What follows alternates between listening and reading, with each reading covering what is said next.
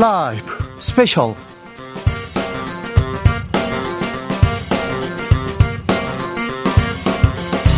2022년 6월 25일 토요일입니다. 안녕하십니까. 주진우입니다. 토요일 이 시간은 일주일 동안 가장 중요한 일들 정리해드리는 그런 시간입니다. 시사 1타 강사 두 분 모셨습니다. 양지열 변호사, 박지훈 변호사, 어서오세요. 네, 안녕하세요. 안녕하세요. 박지훈 변호사, 요즘 고민이 뭡니까? 저는 없습니다. 고민 없어요? 저 좋아요? 네, 뭐 괜찮습니다. 좋네. 깜짝 놀랐습니다. 아, 그렇습니까? 제 개인적 고민을 해본 기억이 별로 없어가지고. 아, 그래요?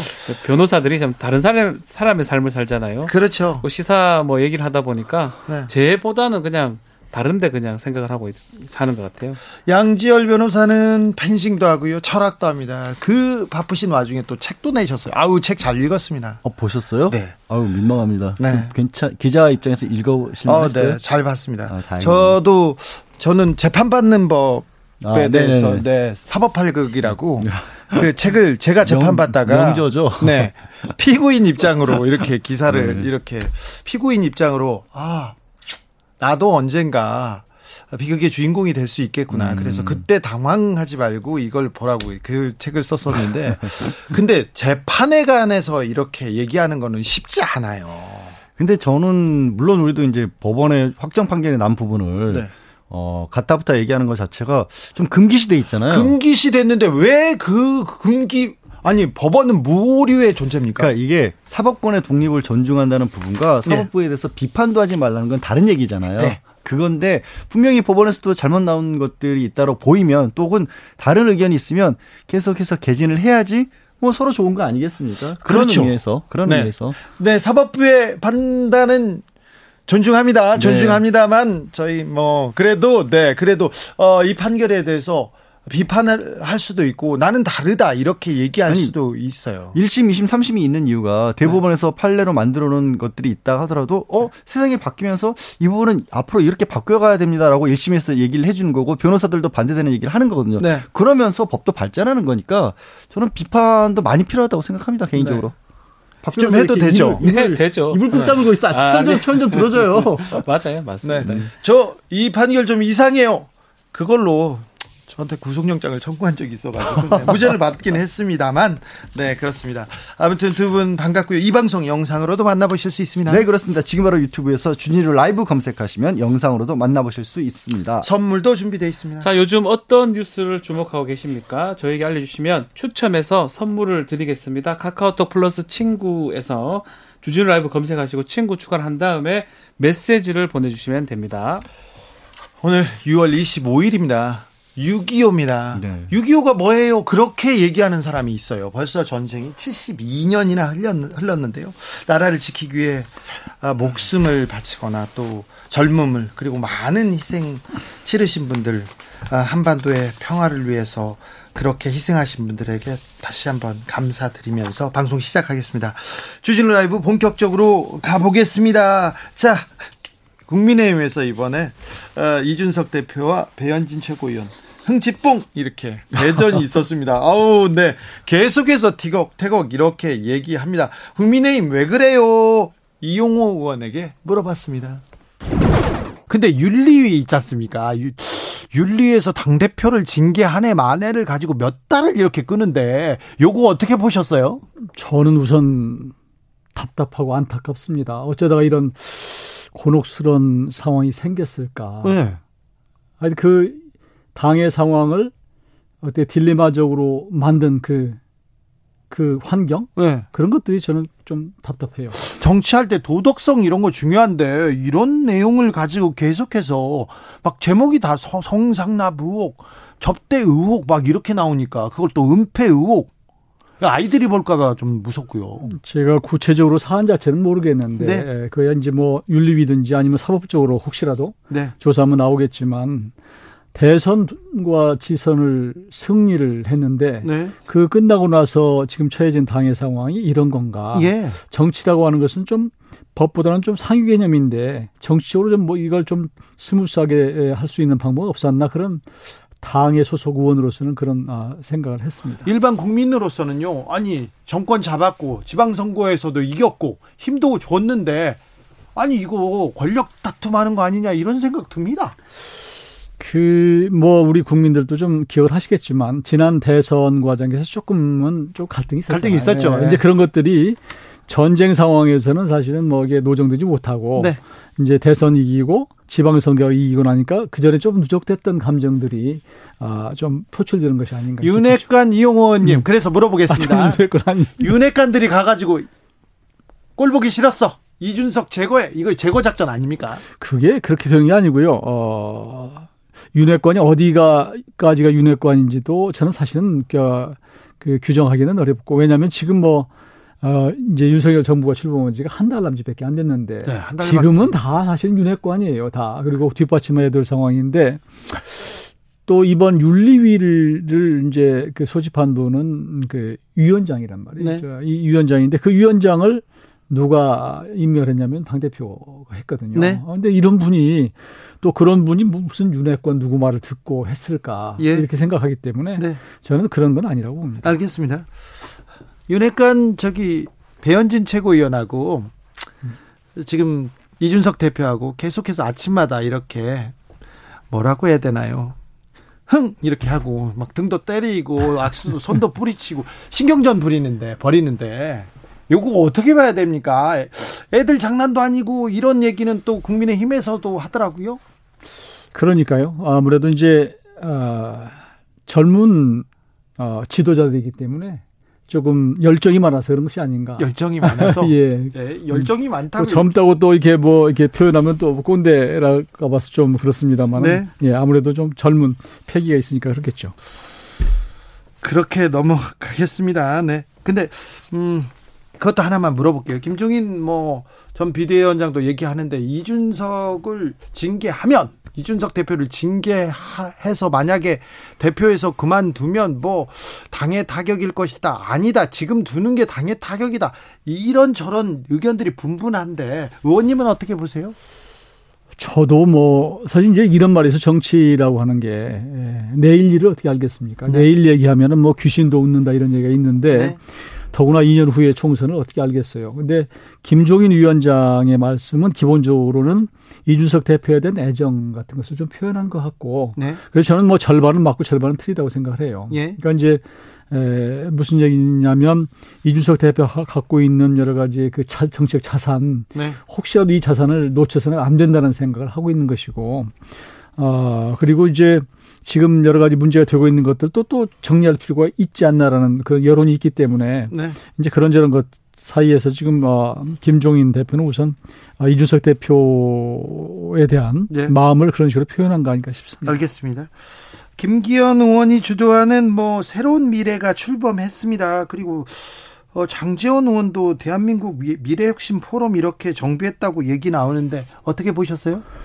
이제 이번 주에 그 김기현 전 원내대표가 결성해서 네. 끌어오던 것을 좀 더 확대해서 모임을 지금 포럼을 가지고 있는데요. 저는 뭐 아주 긍정적으로 평가를 하고 저는 시간이 없어서 참석을 못했습니다만 네. 저 기회 있으면 가려고 합니다. 네, 그렇습니까? 네, 네. 아니 근데 김기현 의원 뭐 세미래 뭐다 다른 공부 모임 다 출범하는데 왜 이용호 주도하는 민들레는 왜 안 됐던 겁니까? 왜 민들레한테만 뭐라고 합니까? 그게 너무 첫 보도가 예. 무슨 뭐 당정대 에, 무슨 뭐 협의체처럼 어마어마하게 나가는 바람에 그렇죠. 그게 좀 걸림돌이 됐던 것 같아요. 아, 그래요? 어, 예. 그래서 오히려 어, 좀 후순으로 밀린 것 같고 민들레 이름 좋잖아요. 네. 국민의 민심을 듣고 또 전하고 이런 거 좋은데 지금 하여튼 첫 단추가 잘못 끼어지는 바람에 조금 그첫 공부하는 데까지 좀 터덕거리고 있는 것 같습니다. 그럼 민들레는 앞으로 어떻게 됩니까?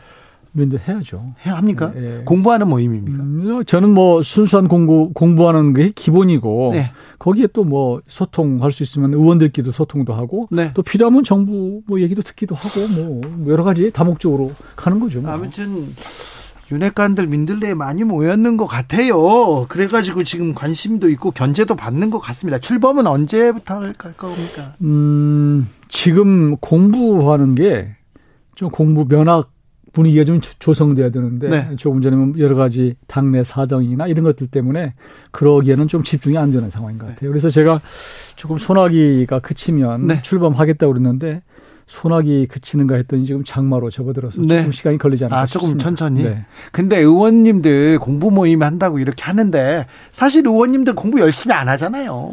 저는 원래는 제가 그런 얘기를 했어요. 네. 사적으로 만나서 그 의원들이 무슨 공부 모임이냐.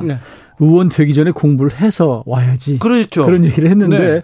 워낙 이제 우리 사회가 빨리 변하고 국제적으로도 그렇고 늘 현안이 있기 때문에 그 현안에 대한 좀 전문성 가진 분들의 얘기를 듣고 또 입법적으로 뒷받침하는 건 매우 필요하기 때문에 저는 필요하다, 필요하다고 봅니다. 네.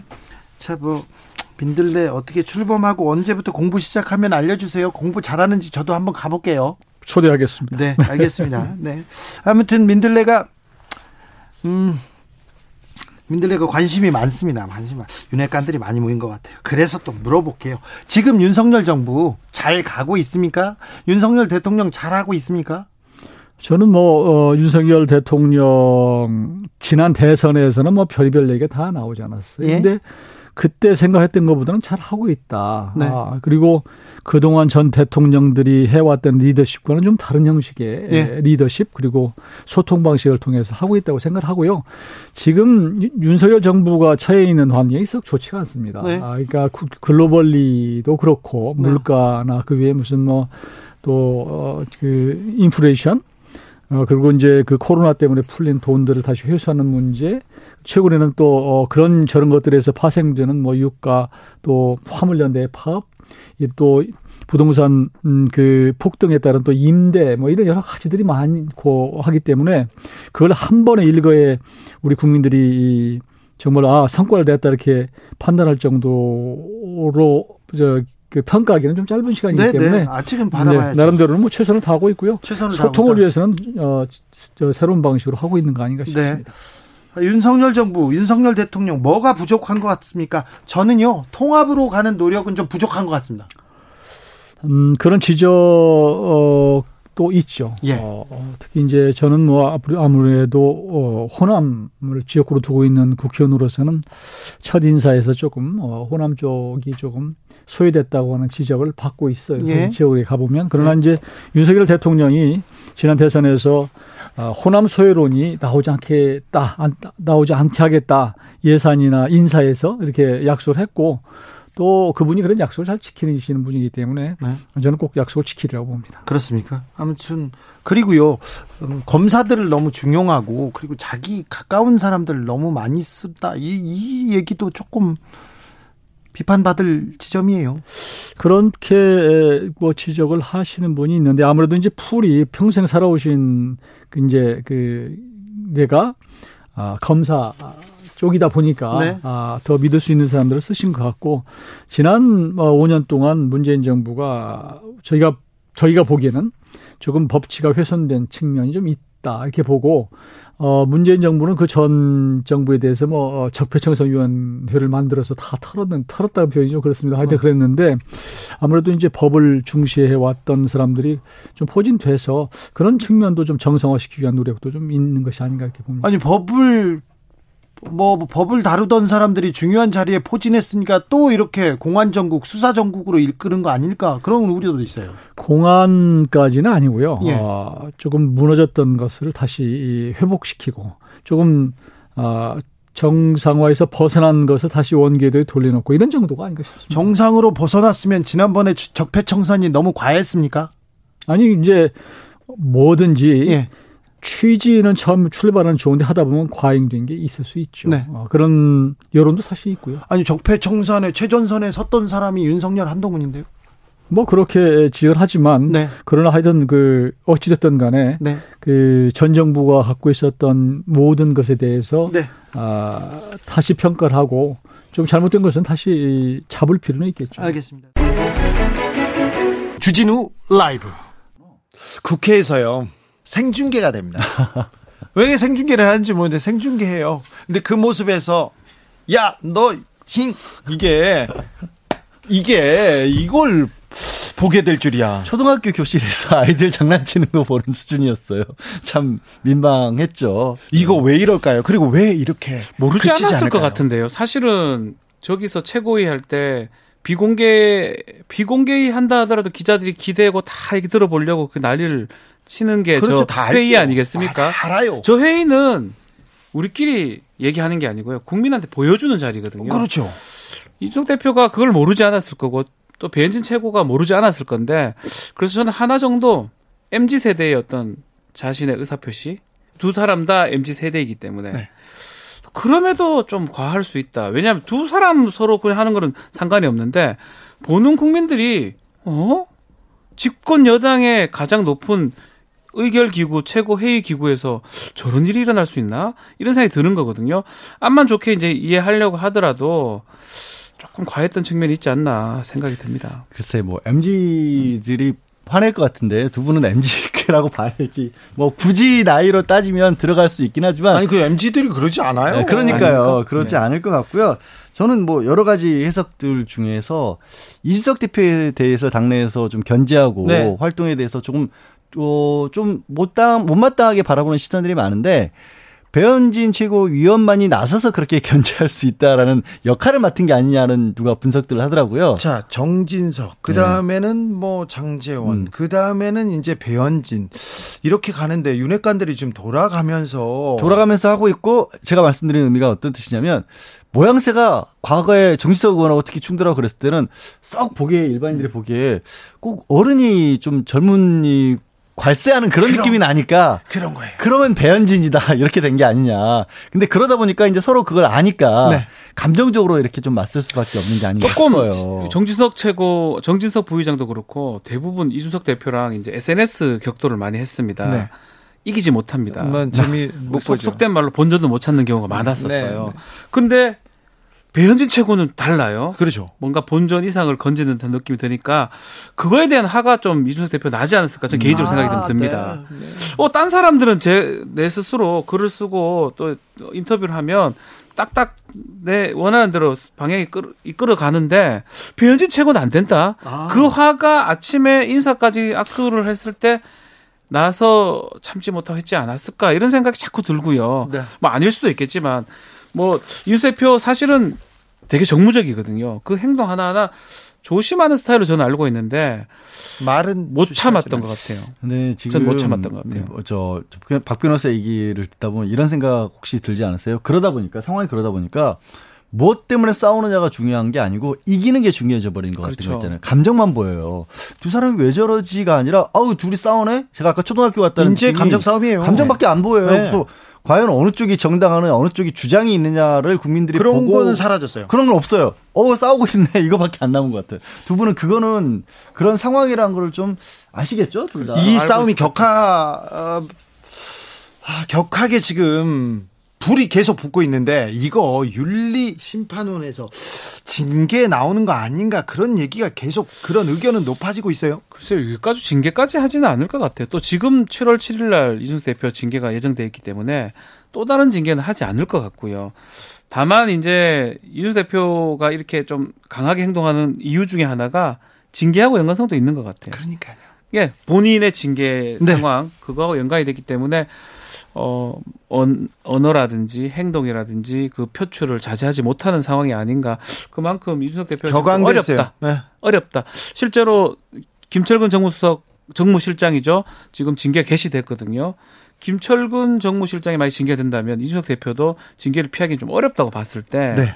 그렇다고 보면 상황이 지금 쉽지 않습니다. 2주간의 7월 7일까지 시간이 남아 있긴 하지만 그 시간이 과연 이준석의 시간인지 다른 사람의 시간인지는 좀 봐야 될 것 같습니다. 근데 이렇게 이제 그렇게 보면 이런 다툼에 대해서 굳이 이제 정무적으로 판단을 한다라면 이렇게 당내에서 다투는 모습을 계속해서 이어지고 싸움이 커져간 상황에서 징계가 내려지면 바깥에서 보기에 어떤 것처럼 보이냐면 아, 그 저기 네 분 때문에 한쪽이 정치적으로 지금 공격받아서 당했구나라는 인상을 줄 수가 있거든요. 네. 그러니까 이준석 개인의 잘못 때문에 징계가 내려진 게 아니라 당내의 세력 갈등을 벌이다가 한쪽이 밀려나는 것처럼 혹시 만들고 싶은 게 아닌가 하는 생각도 드는 거예요. 그래서 이 싸움이 멈추지 않습니다. 않는 거죠. 그러니까 그렇죠. 이준석 대표 입장에서는 징계 될 것 같은 분위기가 좀 많잖아요. 그러면 더 싸우고 탄압받는 그렇죠. 이미지. 어, 내가 이렇게 싸우고 당에서 나를 싫어하는 사람들 때문에 별것도 아닌 거 사실관계도 확인이 안 된 거를 경찰 수사도 마무리 안 됐는데 나를 징계했다라는 쪽으로 끌고 가고 싶어 하는 게 아닌가. 음. 그런 생각도 좀 그렇죠. 들어요. 네. 그렇죠. 네.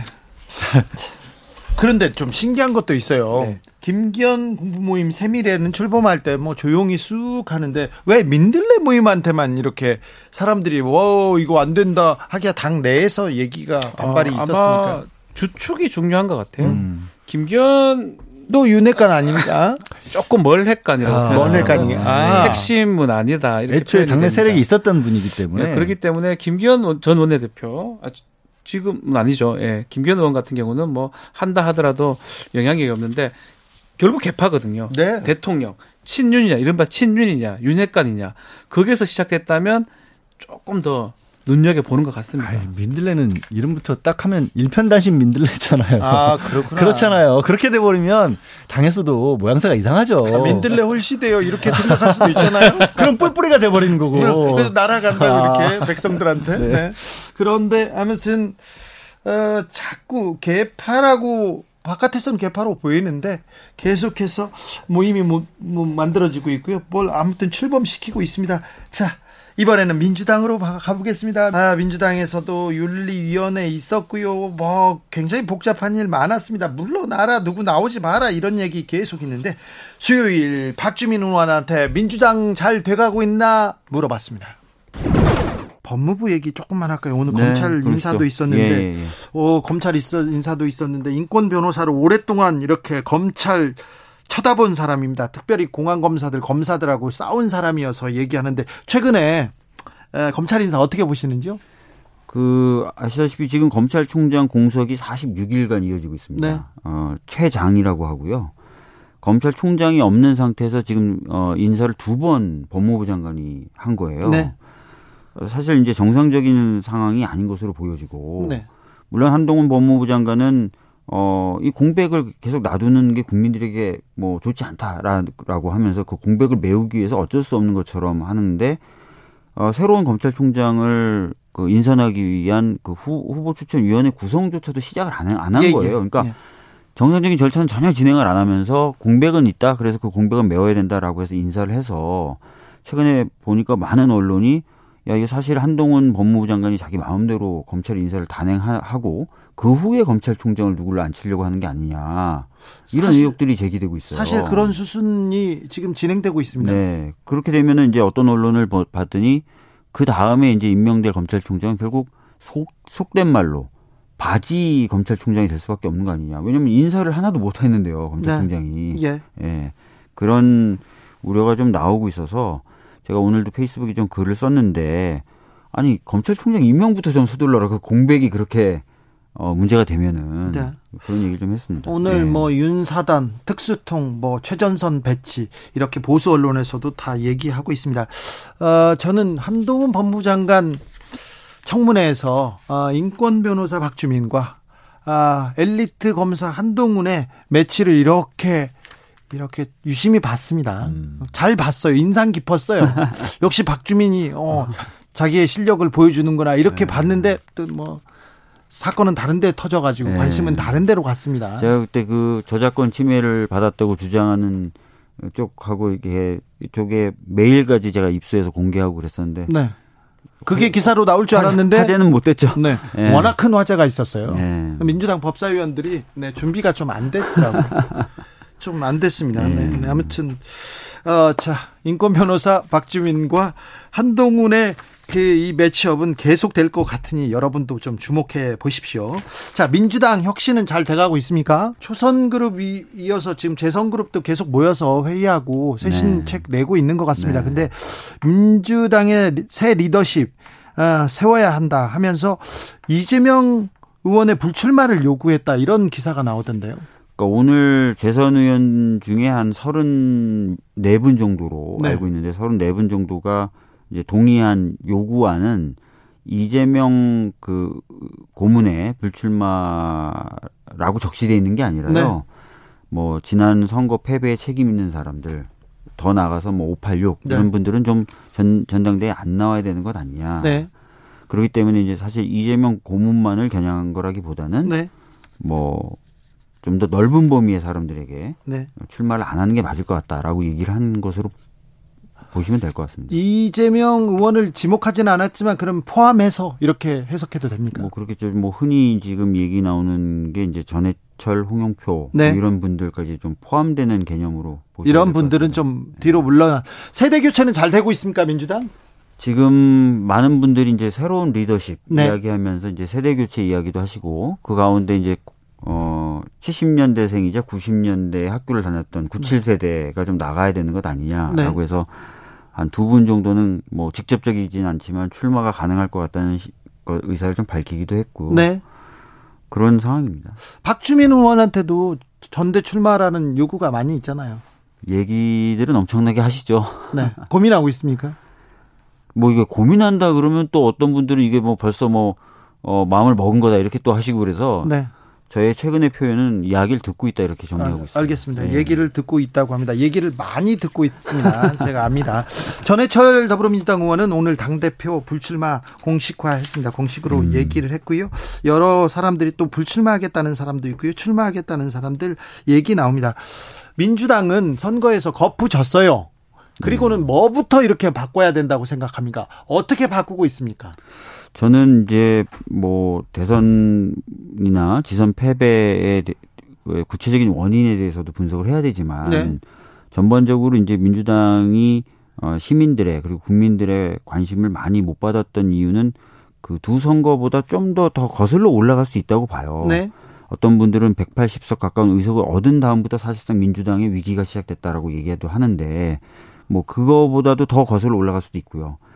어 최근에 제가 이제 여러 전문가들이나 또 시민분들하고 얘기 나눠보면 이런 얘기들을 하시는 경우가 있는데 민주당이 도대체 누구를 위한 정당이냐? 네. 어, 그것이 좀 불명확해진 것 같고 그래서 어, 민주당이 해야 될 시대적 과제에 대해서 소홀하고 네. 했던 부분들이 결과적으로 연거푼 선거 패배 결과를 낳은 것 아니냐라는 지적인데요. 네. 저는 상당히 그 부분에 동의를 하고 그래서 어, 민주당이 누구를 위한 정당인지에 대한 그 가치적인 부분 네. 또그 가치에 기반한 아, 해야 될 역할 네. 이런 것들 좀 보다 아, 면밀하게 검토를 할 필요가 있다고 생각합니다. 네. 어, 강성지층 팬덤 얘기 계속 얘기합니다. 팬덤이 지금 민주당을 망쳤다. 어, 민심과 좀 괴리된 팬덤에 지금 어, 이렇게 휩싸여 있다. 이런 얘기도 하는데 뭐 박주민도 팬덤이 있으니까 좀 물어봅니다. 저의 팬덤 물어봅니다. 자, 어, 어떻게 보세요? 이거 어떻게 풀어야 될까요? 그러니까 이렇게 좀 저는 매번 말씀을 드리는데 당은 사실 당원들의 모임입니다. 어, 그래서 당원이 당의 중심이 돼야 되는 건 당연한 어, 거예요. 당연하죠. 근데 재밌는 게 우리 당이 어, 그런 것들을 어, 실질적으로 구현하기 위해서 어, 당원이나 당규에 당원들의 권리를 쫙 규정을 해놨어요. 뭐 네. 발언도 할 수 있고 또 회의를 소집 요구할 수도 있고 그렇게 돼 있어요. 근데 실질적으로 이것들을 가동시킬 절차 규정은 또 미비하고 이 정도 수준이에요. 그러니까 당원들이 자기 목소리를 낼 수 있는 어, 게 굉장히 어렵고 그렇다면 어, 드러내, 드러내거나 또는 목소리 내, 내거나 또는 당에 반영되는 당의, 당원의 목소리라는 폭 자체가 굉장히 좁은 거죠. 네. 좁으니까 이제 어떤 특정, 어, 소리가 네. 좁은 가운데서는 비중이 굉장히 높을 수 있지 않겠습니까? 네. 그래서 저는 오히려 이걸 좀 더 넓히자. 네. 넓히면 더 다양한 당원의 목소리들이 나올 거 아니에요. 그렇죠. 예. 그리고, 어, 특정한 목소리는 그 넓은 부분 중에 작은 부분이 될 거고요. 네. 그래서 이런 원칙적인 좀 당의 모습을 좀 찾아가는 게 올바른 해법이다. 이렇게 얘기를 하고 예, 있습니다. 알겠습니다. 네. 네. 박지원 전 비대위원장 계속해서 얘기합니다. 뭐 최강욱 의원 비판 연일 하고 있고요. 또 철험에도 이렇게 해체하라고 이렇게 얘기하는데 아, 이 부분은 어떻게 봐야 됩니까? 철험의 그 경우에 대해서도 최근에 저한테 많이 물어보세요. 첫 번째, 너- 너도 철험이지? 아니죠. 저는. 아닙니다. 네. 철험에는 초선 모임이기 때문에 네. 철험의 소속이 아니고요. 네. 철험회 같은 경우는 무슨 어떤 개파적으로 움직이는 분들은 아니에요. 그분들은 이제 진보적인 과제들, 특히 그중에 권력기관 개혁, 특히 그중에서도 검찰 검찰, 개혁. 개혁에 집중해 있는 분들이고 검찰 개혁을 위해서 필요한 부분이 있으면 움직이시는 분들이에요. 개파라고 한다면 누군가를 어떤 자리로 보내기 위해서 움직이지 않습니까? 네. 그리고 그것을 통해서 자기네들이 이익을 나눠 먹으려고 움직이는데 한 번도 지금까지 그런 움직임을 보인 적이 없는 모임이 철험회입니다. 그러니까 철험회가 검찰 개혁을 강하게 얘기하고 그게 당의 의사결정에 영향을 미쳤을 수는 있어요. 네. 근데 그렇다고 해서 그럼 철험회를 욕할 게 아니라 다른 목소리들이 왜 안 나왔거나 못 나왔는지를 면밀하게 살피는 게 맞죠. 그분들은 검찰 개혁 하시겠다는 분들인데. 어, 그렇죠. 네. 예. 그래서 제가 예전부터 얘기했던 게 한 여덟 아홉 개 정도의 주제는 동시에 돌릴 수 있다 우리가. 네, 네. 그리고 여덟 아홉 개 주제의 개혁 과제들 동시에 추진할 수 있다. 검찰 개혁한다고 다른 일곱 여덟 개 못 하는 거 아니다. 그런 얘기를 했었거든요. 그렇죠. 근데 민주당이 검찰 개혁하다가 다른 건 못했다 이런 비판... 그런 비판을 하시는 건데 어, 검찰 개혁 하면서도 노동 문제 할 수 있고 환경 문제 할 수 있고 복지 문제 할 수 있고 교육 문제 다 할 수 있거든요. 네. 그러라고 180석 만들어 주신 건데. 네. 그러니까 지금까지 보면은 그렇게 못했던 것을 반성해야지 검찰 개혁 하시겠다고 했고 검찰 개혁에 열심히 하셨던 분들 비판하는 건 좀 다른 쪽을 비판하시는 것 같아요. 네, 네. 주진우 라이브. 국민의힘이 내용 에 휩싸여서 그렇지 민주당도 만만치 않습니다. 똑같아요. 저는 이렇게 좀 제 개인적 견해긴 한데 결국은 뭐 대선이나 지선이나 성패 다 그보다는 앞으로 있을 총선이 더 중요한 것 같아요. 그렇죠. 정치인들 정치인들한테. 입장에서는 네. 만약에 만약에 가정입니다. 핵심. 만약 민주당 이 이겼다고 하더라도 저 똑같이 뭐 정도의 차이는 있겠지만 똑같이 이런 어떤 갈등은 있었다고 저는 생각이 들고요. 그렇죠. 이거는 뭐, 뭐, 뭐 정당이 똑같습니다. 국민의힘도 지금, 지금 말은 저렇게 하지만 알고 보면 결국 앞으로 있을 자, 공천입니다. 국민을 위해서 네. 개혁하겠습니다. 혁신하겠습니다. 그게 아니라요. 네. 2년 후에 맞습니다. 누가 이 공천권을 지느냐, 나는 공천을 받느냐, 나는 뭐 실세로 남느냐 이게 중요한 거 그래서 아니에요. 뭐 우리 청자분들한테 좀 말씀드리면 본질적 부분은 네. 뭐 겉으로는 회신 잘하고 있냐 어느 게 제대로 가는 거냐 하는데 조금 본질적인 내용을 좀 따져보면 결국은 우리 개파 아니면 특히 내 내가 어떻게 나중에 공천을 받고 이런 부분하고 맞닿아 있는 것 같거든요. 뭐 그러다 보니까 워크샵도 하고 뭐 여러 가지 얘기도 나오고 있지만 그 얘기에서 긍정적인 부분보다는 계속 갈라지는 모양새로 그래서 국민의힘도 갈등의 모양이지만 민주당도 전당대 끝날 때까지 저는 갈등의 어떤 모양이 계속 유지가 될 것이다 이렇게 예측을 해봅니다. 아이고. 그러니까 뭐 사실 지금 상황에서 국민의힘 같은 경우는 윤석열 대통령과 누가 어떻게 잘 묶여서 네. 실세로 분류가 되느냐의 다툼인 것 같고 거기서 들어가서 말하는 것처럼 당권이 나오는 거고 어 결국에는 총선 때도 정치적 상황에 따라서 간접적으로는 간접적으로 맞긴 할수 없겠지만 윤석열 대통령이 뭔가 영향력을 끼치려 한다라는 건 좀 자명해 보이잖아요. 그러니까 그 세력을 더 모으려는 세력 그리고 반대로 그걸 견제하려는 세력이 있는 거고 똑같이 민주당도 마찬가지예요. 대선에서 패배했지만 가장 유력한 인물은 이재명 의원이다 보니까 네. 결국 이재명 의원을 두고 이재명 의원을 뭐 당권에 그대로 순순히 이 자리에 추대를 할 것이냐 아니면 반대한서 반대 세력들을 모아서 어떻게든지 막을 것이냐 이 싸움이잖아요. 네. 아주 단순하게 보면. 그래서 그렇죠. 양쪽 다 본질적으로는 비슷한 모양새인 거예요. 네. 양쪽 다. 근데 민주당 같은 경우는 어 그래도 대세는 아무리 뭐라고 그래도 이재명 의원이 본인이 나선다면 그냥 이재명으로 갈 수밖에 없는 상황이 아닌가. 그래서 반대하는 목소리들이 더 크게 들리는 건 있어요. 그러니까 숫자가 많다기보다 네. 좀막 뭐랄까 굉장히 강하게 강하게 얘기를. 안 하는 것 같아요. 이재명 의원도 이 얘기 지금 거의 안 하고 있거든요. 안 하고 있죠. 또 이재명 걔라고 알려지면 누군지는 정확하게 알수 없지만 예컨대 7인회라든지 그렇게 크게 출마라든지 이재명 의원 뭐 출마 여부에 대해서 얘기를 안 하고 있습니다. 몸을. 낮추고 예. 지금. 입을 닫고 있습니다. 네. 반대편은 얘기가 많아요. 음. 얘기가 많고 불출마 해라. 나도 불출마할게. 뭐 전해철 의원이 불출마 했는데 좀 정말 죄송한 얘기지만 이 인지도나 차이가 납니다, 사실은. 많이 나죠. 출마 한들 뭐 크게 상관도 없는 상황이거든요. 그런 상황에서 불출마하는 게 네 개의 불출마에 포인트가 맞춰진 게 아니고 우리도 불출마하니까 당신도 불출마하는 게 어떠냐 이 신호를 던지는 거거든요. 그럼에도 불구하고 이게 지금 먹히고 있지는 않는 그런 상황으로 보이고 네. 뭐 그렇기 때문에 양 변호사님 말씀하신 것처럼 지금 민주당 상황에서는 이재명이냐 아니냐 여기에 있으면 포인트가 맞춰져 있는 것 같고 만약 그게 또 안 된다 그러면 지금 계속 워크숍 등등에서 얘기 나왔던 집단 지도체로 가느냐 이것도 궁극적으로 국민을 위해서 또 쇄신을 하기 위해서라는 측면보다는 지분을 확보해서 우리 쪽의 사람의 공천을 좀 더 받는 거 이런 것들하고 연관이 또 돼 있거든요. 그래서 계속 똑같은 얘기가 반복되는 것 같아요. 그래서 또 한편으로는 이런 것도 있어요. 꼭 이제 부정적으로만 들리실까봐 또 정치라고 하는 게 어차피 세력을 끌어모아서 자기의 목소리를 더 주된 목소리를 만들고자 하는 게 정치잖아요. 그러니까 그렇게 하는 사람들이 각각이 국민들을 향해서 어떤 정책을 네. 펴겠다라는 생각들은 있으시겠죠. 그래서 내 생각이 더 옳기 때문에 내가 더 중심이 돼서 모아야 된다라는 쪽으로도 생각해 볼 수도 있는 거고 그런 면에서 본다면 이제 민주당 같은 경우에 전해철 의원이야 뭐 지금 뭐 전당대회는 나서지 않겠다고 했지만 예를 들어서 지금 재선 의원들 30명, 34명 이분들이 네. 좀 공동으로 선언문도 냈잖아요. 입장문도 네. 냈잖아요. 그런 것들은 당내에서 설령 이재명 의원이 당권을 잡더라도 사실 지금 정도면 재선 의원들이 이제 당내 핵심 세력이 될 거란 말이에요. 네. 우리도 있다. 이런 것들도 국민들에게도 또 민주당 내에서도 보여주고 이런 일들이 이어지고 있는데 그게 이제 순조롭게 이어지다기보다는 아무래도 티격태격 할 수밖에 없잖아요. 네. 민주주의 시끄럽다고 하니까 그러다 보니까 싸운 것처럼 또 비치는 것도 있어요. 티격 태격이 이어지는 곳은 이뿐만이 아닙니다. 최광욱 의원 징- 징계 중징계를 놓고 징계가 끝났는데 네. 갈등은 이어집니다. 그 연결이 돼 있다고 봐야 돼요. 최강욱 의원이 결국 이재명 의원하고 연관성도 있는 거고 또 예컨대 박지원 전 비대위원장이 비판을 좀 많이 하고 있어요. 네, 박지원 포문을 열었죠. 네, 징계 전후에 SNS에 글을 쓰면서 비판하고 있는데 박지원 전 비대위원장 같은 경우는 좀 이재명 후보의 어떤 개항 출마라든지 자체를 또 비판하는 모양새이기 때문에 조금 이것도 결국은 당권하고도 연관성이 있다라고 생각이 들고 다 당권하고요. 저는 다- 뭐이 박지원 비- 비대위원장이 뭐 당권을 한다 뭐 그 말씀을 제가 드리는 건 아니고요. 네. 근데 궁극적으로는 최강 의원이 본인이 권리에 재심 청구하는 걸 뭐라 할 수는 없을 것 네, 네. 같거든요. 네.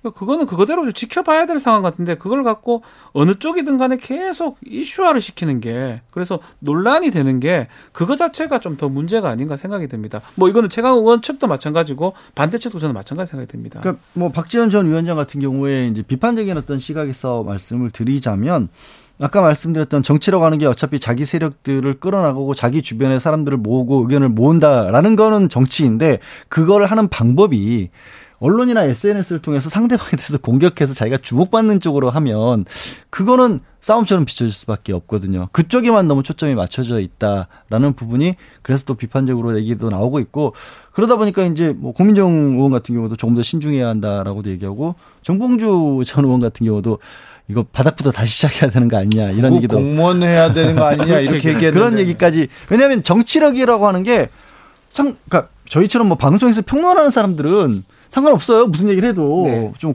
과하면 안 되지만 근데 내부에 있었던 사람이고 스스로 전 위원장을 맡았던 사람이라면 그렇게 그냥 일방적으로 한쪽을 비판하는 것만으로 끌어갈 수는 없는 거잖아요. 근데 당권 경쟁 최강욱 사태 민주당이 대선에서 졌고 지선에서 졌습니다. 더 많이 반성하고 쇄신하는 모습을 보여줘야 되는데 이 부분 많이 부족한 것 같습니다. 두 가지는 같이 가야 됩니다. 네. 반성해야 됩니다. 네. 당연히 반성을 해야 되는데 반성만 계속해서 될 일도 아닙니다. 집권 여당에 대한 견제, 민주당 해야죠. 야당이거든요. 네. 그두 가지가 균형이 이루어져야 되는데 한쪽은 계속 반성만 하자고 하면서 견제를 못하는 경우가 될 수 있거든요. 또 한쪽은 견제만 하자. 그래서 그것을 잘할 수 있는 그래서 리더십이 필요한 거예요. 그 리더십이 지금 존재하지 않는 게 아닌가 이런 우려들이 많은 겁니다. 지금 근데 이제 이런 거 있죠. 민주당이 견제라는 부분도 너무 초기긴 해요. 네. 대통령 이제 막 뭐 취임하고 이제 두 달 좀 넘었죠? 두 달 두 달 됐나요? 두 달안 아, 됐어요. 두달 안 됐구나. 아직. 두 달안 두 됐습니까? 달이 아직 안 됐군요. 네. 그러다 보니까 보통은 일반적으로는 6개월까지도 허니문 기간이라고 보는데 아무래도 국민들의 마음도 조금은 저쪽에 새로 출범했으니까 힘을 좀 실어주자는 쪽이잖아요. 네. 그래서 아직은 민주당도 그런 상황이기 때문에 일단 좀 내부에서 다투는 데서 신경을 많이 쓰는 것 같습니다. 네, 여러분께서는 지금 주진우 라이브 스페셜을 듣고 계십니다. 주진우 라이브 스페셜. 누리호가 멋지게 우주로 날아올랐습니다. 우리 순수 기술로 우주 발사체를 만들었습니다. 아, 이제 우주 시대를 여는 거 가슴을 벅차게 만들었는데요. 이 누리호의 멋진 비행은 무엇을 의미하는지 문인상 항공우주연구원 박사한테 소감 들어봤습니다. 그리고요, 아, 글로벌 시대에서 김종대, 이승원 평론가, 북한은 어떻게 보고 있는지, 국제적으로는 어떻게 평가하는지도 들어봤습니다. 카운트다운 되고요. 발사체가 불- 불꽃을 내뿜고 막 하늘로 우주로 이렇게 날아갈 때 어떤 생각 드셨어요? 아, 여러 가지 생각이 드는데, 뭐, 드디어 얘가 하늘로 오르는구나. 그 다음에, 마치 딸을 시집 보내는 아버지 심정이 이런 분가 보면서 가면서 가서 좋고 올라가서 섭섭하고 뭐 이러는 아, 그래요? 교차했습니다. 아, 그렇군요. 예. 박사님 막 우셨어요? 아, 울 뻔은 했지만 울지 않았습니다. 뭉클은 하더라고요. 그래요? 예. 아이, 우신 것 같은데요. 아닙니다. 네네. 자, 이 차는 성공할 수 있다. 어, 뭐, 네. 과학적으로 또 기술적으로 자신이 있었습니다. 그런데요. 네. 어, 지난번 출연하셨을 때 그 얘기 했지 않습니까? 1차 발사 때 수영 선수가 네네. 마지막 이제, 예. 마지막 벽을 이게 딱 터치만 하면 되는데 갑자기 팔에 쥐가 난 쥐가 나버렸다 이렇게 했는데 이번에는 어그그그 그, 그 부분 완전히 과학적으로 기술적으로 극복한 거죠. 예, 극복을 해서 완전히 성공을 했습니다. 네. 자, 지금 누리호는 우주로 날아간 겁니까? 얼마만큼 지금 날아간 겁니까? 어, 일단 누리호는 이제 1단하고 2단은 바닷속에 추락을 했을 거고요, 지금쯤은. 예, 네. 3단은 아마 위성과 같이 궤도를 돌다가 천천히 이제 고도를 잃고 지구로 떨어질 겁니다. 네. 지금 그러면 우주로 날아가서 이제 그 인공위성을 싣고 지금 우주 상공을 날아가게 되는 겁니까? 누리호는 위성을 이제 배출을 했기 때문에 자기 역할을 다 하고 이제 예. 지상으로 떨어질 거고요. 예. 우주를 계속 도는 거는 이 위성만 계속 돌 겁니다. 아, 그렇군요. 근데 네. 저기 1단, 2단, 3단 이 이렇게 로켓 있지 않습니까? 네네네. 어디에 떨어집니까? 이거 다른 나라에 떨어지면 안 될 텐데 우리가 가져와야 될 텐데요. 아, 일단 그 회수는 안 하고요. 예. 1단은 전부 공해상으로 떨어집니다. 1단 같은 경우는 이제 그 일본 끝 남단의 서쪽 그리고 오키나와 상부 오키나와 약간 북쪽에 떨어지고요. 예. 그다음에 이제 payload 덮개가 떨어지는데 payload 덮개는 어디냐 그 배, 그 대만하고 필리핀 중간 수역의 동쪽에서 떨어지고요. 네. 그다음에 마지막에 2단은 그 파푸아 뉴기니 섬 북쪽에 떨어집니다. 나, 그 어디 어디 떨어지는 것도 다 아는군요. 근데 예. 회수 안 합니까, 이거? 예, 회, 예, 회수하기 너무 힘들어요. 그래요? 아, 네. 저는 일본이 이렇게 이것도 가져갈까봐. 아니면 북한, 일단- 북한에서도 가져갈까봐. 그게 이제 별로 걱정 안 하셔도 되는 게 예. 굉장히 그 빠른 속도로 달, 그 날다가 바닷속으로 추락하는 거기 때문에 그 쉽게 생각하면 뭐 굉장히 높은 빌딩에서 콘크리트로 떨어지는 거랑 비슷해요. 그래가지고 네. 바닷속에 추락하는 순간 산산 조각 날 겁니다. 아, 그래요? 그런데요. 네. 박사님, 누리호 발사 성공이 뭘 의미하는지 가장 큰 수학은 뭔지도 알려주십시오. 노래 선거 가장 큰 거는 이제 우리도 우리 손으로 위성을 쏠 수 있다라는 이제 그 기술적인 확보가 된 것이고요. 예. 두 번째는 이제 국민들 어떤 염원도 이루어진 것 같고 그다음에 네. 가장 무엇보다도 여태까지 우리가 위성을 쏠려면은 외국 발사체에 의존을 해서 쏴야 됐잖아요. 예. 예, 그러는 와중에 우리 위성의 정보가 외국으로 이렇게 누출될 가능성이 있었는데 예, 그런 거를 사전에 우리가 통제를 할 수 있었다라는 것도 아주 큰 의미가 될 거라고 생각을 합니다. 자, 인공위성까지 쏘아 올릴 기술이 있어요. 그러면은 달에 갈 기술도 조금만 보충하면 생기는 겁니까? 예, 달까지는 아마 갈 수 있을 것 같습니다. 달까지는? 예, 지금 달- 현재 그 우리 8월 달에 네. 그 외국의 발사체를 이용해 가지고 우리 달 탐사선에 갈 거고요. 달 탐사선이 갑니까? 8월에? 예, 갑니다. 네. 그다음에 그 향후로는 우리 발사체를 가지고 우리 달, 탐- 달 탐사선을 달로 보낼 계획도 지금 세우고 있습니다. 어, 그럼 박사님, 우리가 달까지 가는, 갈 능력은 있는 거네요? 예, 거, 있다고 보셔도 될 것 같습니다. 아, 굉장히 큰 의미 같은데요, 일단. 예. 예. 달나라에 간다. 이거는 굉장히 큰 의미 같습니다. 네. 어, 자, 이 발사에 성공하면서 일곱 번째라고요, 우리가? 전 세계에서? 어, 아마 그렇게 될 것 같습니다. 정확하게 지금 조사해 보진 않았는데 한그 정도 되는 것 같습니다. 네. 자, 그러면 우주 개발 선진국이라고 말할 수도 있습니까? 어, 그렇죠. 이제는 그렇게 말할 수도 있을 것 같습니다. 누리호를 발사했어요. 근데 아, 쏘는 데는 북한이 좀 잘하지 않습니까? 기술도 그렇죠. 있고요. 네. 그래서 북한은 어떻게 보고 있을까? 그거 물어보고 싶었어요. 일단은 그 상업용 위성이고 군사용이 아니기 때문에 네. 특별한 주변국이나 북한에서 입장 표명은 없습니다만 네. 만약에 이게 미사일 전용으로 될 가- 위험성이 존재한다면 앞에다 폭탄만 달면 뭐. 예, 같은 기술이에요. 예. 예, 같은 로켓에 앞에 달린 게 위성이냐 네. 아니면 탄두냐의 네. 차이인데 그렇다면 아마 그 국제 사회로부터 또 규제가 예상이 되고 예. 또 여러 가지 문제가 있습니다. 그래서 우리나라 한결같이 단거리 미사일 외에는 중 거리 미사일은 갖는다는 정책을 일체 표방하지 않고 순수하게 우주를 상업적으로 이용하기 위한 이런 도전이거든요. 네. 그래서 아직까지는 그런 면에서 뭐 국제사회에도 잘 설득이 됐고 네. 북한도 그다지 반응을 보일 필요가 없는 것 같습니다.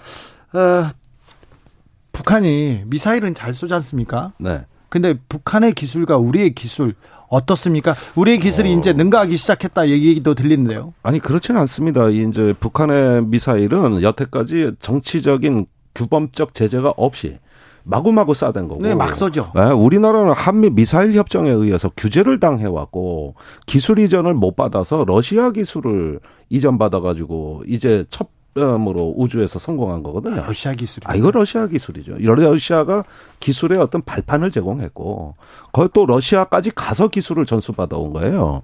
그런 만큼 이제 독자 기술로서 이것을 완전히 수행해내는 데는 저희는 출발점에 선 반면에 네. 북한은 한참 나가 있습니다. 네. 오래 전부터 했죠. 네. 그런 면에서 매우 유감스럽고 불편한 말씀이지만 네.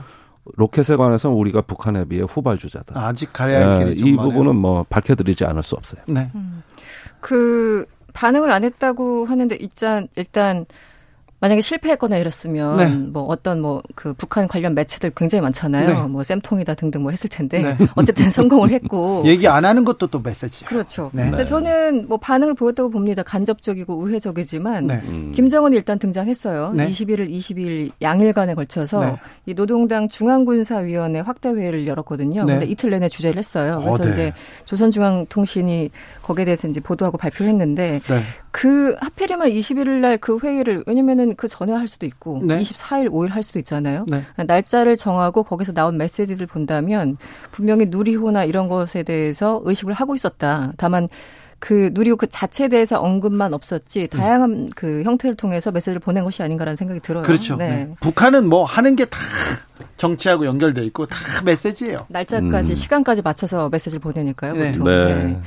그 노동당 중앙군사위원회 좀 더 말씀드리면 일단 이틀간 진행이 됐고 어 김정은이 이런 얘기를 합니다. 이 전선 그러니까 전방 부대죠. 전방 부대들의 작전 능력을 높이기 위한 중요 군사적 대책들을 취하고 있는 당의 어떤 견해와 결심을 피력했다 이렇게 얘기를 했는데 한마디로 새로운 어떤 작전 계획을 이제 수정하거나 뭐 작전 임무를 추가하거나 이런 내용들이 좀 논의가 된 것 같습니다. 그래서 내부적으로 본인들도 그러니까 우리들도 뭔가를 준비하고 있다 이런 메시지를 강력하게 보내고 있는 상황입니다. 네, 그게 그 최근에 단거리 미사일을 많이 실험했거든요. 마침 그 회의를 하는 벽면에 포항 쪽에 아, 지도가 네. 걸려 있었는데 네, 네, 네, 맞습니다. 어, 이제부터는 그 남한의 후방 지역, 포항이나 부산 이런 어떤 일대를 타격할 수 있는 단거리 미사일에 의한 작전 계획을 보여주는 것이고 또 최근에 이제 북한의 핵의 전술 무기화 가 계속 강조되고 있는 추세를 비춰봤을 때, 어, 여차하면은 어떤 한반도 전장에서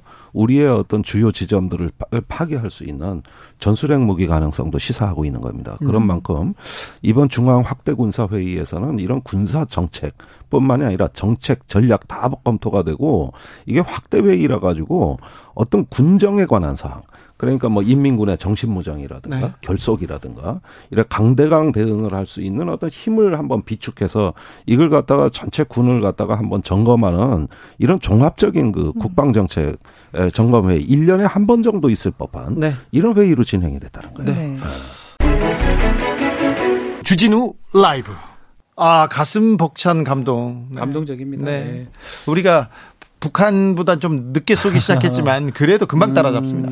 근데 우리가 가지고 있는 이제 늘 장점으로 얘기하는 게 IT, 네. 반도체 기술 이런 것들이 기술이야 우리가. 사실 인공위성하고 지금 접목이 돼야 될 시점이거든요. 네. 요즘에 천문학자들이 고민이 생겼어요. 한 10여 년 사이에 인공위성 숫자가 너무 많이 늘어가지고 그러니까요. 일론 머스크가 너무 쏴대는 바람에 우주 쓰레기가. 그래서 하늘에 별을 보기가 어렵대요. 네, 바깥에서 하늘에서 반짝반짝하는 거 거의 대부분 네. 인공위성이에요. 그래서 진짜 하늘도 다 우주도 거의 점령당하다시피 한 상황이니까 뒤늦게지만 뒤늦게도 아니고 지금부터라도 우리도 이제 국제 경쟁에 본격적으로 뛰어든 거죠. 그러니까요. 사실 북한은 사실 빨리 뭐 그 대륙간 단도 미사일이 그냥 그런 거거든요. 그렇죠. 위로 좀 더 올리면 가는 그 거니까. 위에다 인공위성을 싣느냐, 아. 탄두를. 싣냐 네. 그 차이기 때문에 북한도 사실 좀 그렇게 바라봤을 것 같아요. 어 이제 나만 또 한국도 따라오는구나 네. 보는데 저는 순수 기술로 100% 우리이기 때문에 뭐 곧 진짜로 뭐 2030년까지 달 탐사도 전 더 땡길 수 있지 않을까 생각을 해봅니다. 자, 이제 달로 간다고 합니다. 달로 갈 수 있는 기술을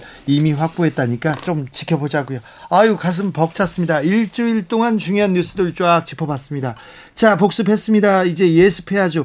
이번 주는 어떤 일정이 우리를 기다리고 어떤 뉴스가 우리를 놀라게 할지. 저는요, 이번 주에는요, 이런 기사는, 이제 다음 주에는 이런 기사는 안 봤으면 좋겠어.